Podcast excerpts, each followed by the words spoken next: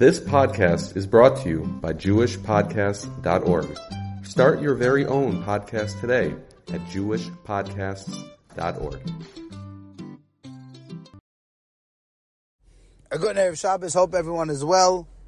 As we come off the Yom Tov of Lag BaOmer yesterday, was a beautiful Yom Tov.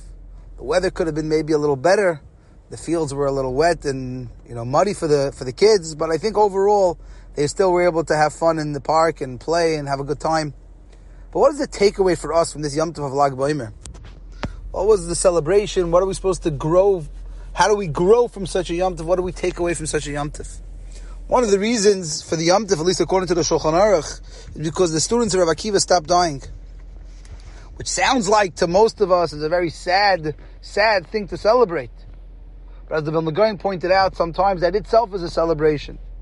It's really the end of a chapter. Klal Yisrael was made mistakes, and now they started anew. And Rav Akiva started teaching with the new five students, and with those five students, he rebuilt the Torah. And those five students, as it's found throughout Chazal, were very meticulous. Amin Adam Lechaveri, which means Klal Yisrael learned from their mistakes. Klal Yisrael grew from the mistakes. So yes, it was a tragic time, but it was a growing experience. We didn't just suffer for the sake of suffering. We we understood. We took to heart. And Akiva's new batch of students realized how careful you have to be in Adam L'Chaveiroi. And from that we have the Torah Shabbat today, the continuation of Torah from those students.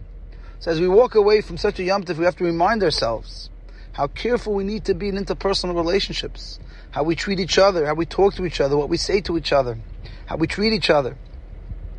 And this week's parasha you find that the Torah is very particular and meticulous about how we talk to each other. There's a violation in the Torah called Ona'as Devarim. That's just how we speak to each other. Saying things that are in, in, insensitive and hurtful. That's a violation in the Torah. And Chaim Shmulevitz used to say very often people say things not intentionally. I don't mean to hurt you. I don't mean to be mean, but it comes out accidentally. And he writes that when a person puts his hand into fire, he's going to get burnt even if he put his hand there unintentionally. We have to be so careful with the words that we say. And Chaim Shmulevitz proves it from the story with Chana and Penina. Although over there she was trying, Penina was trying to make Chana a better person, getting her to daven with saying such hurtful or insulting things. And Penina was doing it l'shem shemayim. She wasn't doing it to Chas v'shalom hurt her. Chana. She was doing it just to get her, to motivate her, to excite her, to daven better, to daven more. Yet we know Penina suffered terribly because of what she did, the pain that she caused. So we have to be so careful in our relationships, bin adam lechaveir. We have to make sure we're not hurting anyone, we're not insulting anyone. We have to grow from these last few days.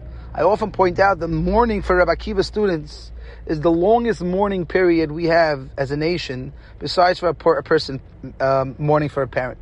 The mourning for the Beis Hamikdash is not as long as this is. This is 33 days. We don't even mourn the Beis Hamikdash for 33 days. For us, the whole mourning for the Beis Hamikdash is three weeks.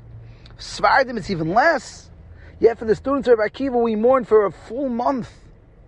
It means that we need to remind ourselves what we gained during these days. We learned the message, we learned the lesson. It wasn't just no haircuts and no music and no weddings. It was, we were supposed to have stopped and taken stock and realized what are we mourning over?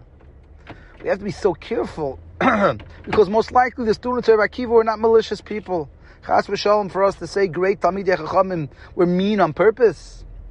And we still don't have it. I don't have a good understanding of what they did wrong. But whatever it is, the point is that we need to take to heart our interpersonal relationships.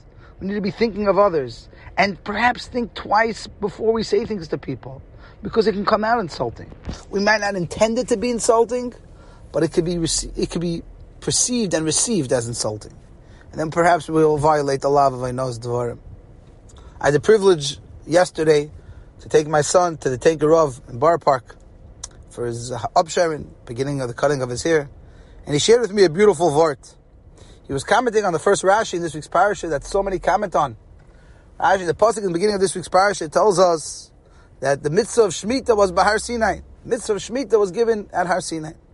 And the Toras Kohanim, quoted by Rashi, has the question, all mitzvahs were given. What's the juxtaposition Sinai? to Shemitah. Ma inyan Shemitah Eitzel Har Sinai. What does one have to do with the other?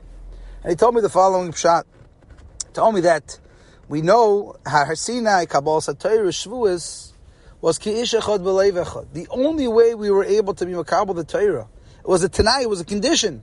That the only way we can get the Torah was if we were unified. And if we were not unified, we were not being allowed to accept the Torah. So he explained to me that Shemitah is the only time where people can really have the time to be thoughtful of others. Now, the rest of the year, we're so focused. We're so busy. A farmer, his entire life is his field. From sunrise to sundown, he's working his field, he's thinking about his field, he's by himself in his field, he's preoccupied on his field. He has no time to worry about other people. He has no time to worry about what's going on by Yenim. He doesn't have time to worry about the needy and the hungry and the sick. So the Torah gave him a Shemitah and said, listen, you're going to have an entire year off. You know why? So you can be there to be able to help other people to allow yourself to be aware of what's going on. It's an awakening experience. Realize that there are people that need help, and realize there are people that are suffering, and realize there are people that are in pain.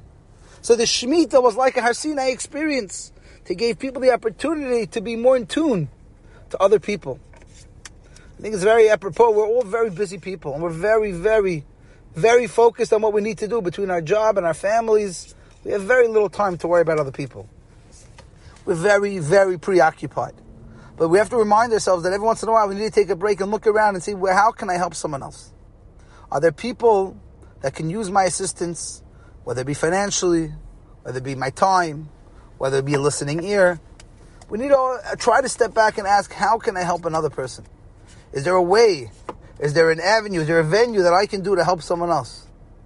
And sometimes we're very busy and it can be in front of us and we don't even see it.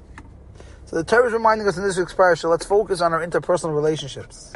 And that will be the way we're misakin the last 33 days. It's not enough just to say, oh, it's like Baimer, everything's over. No, we have to be misakin it.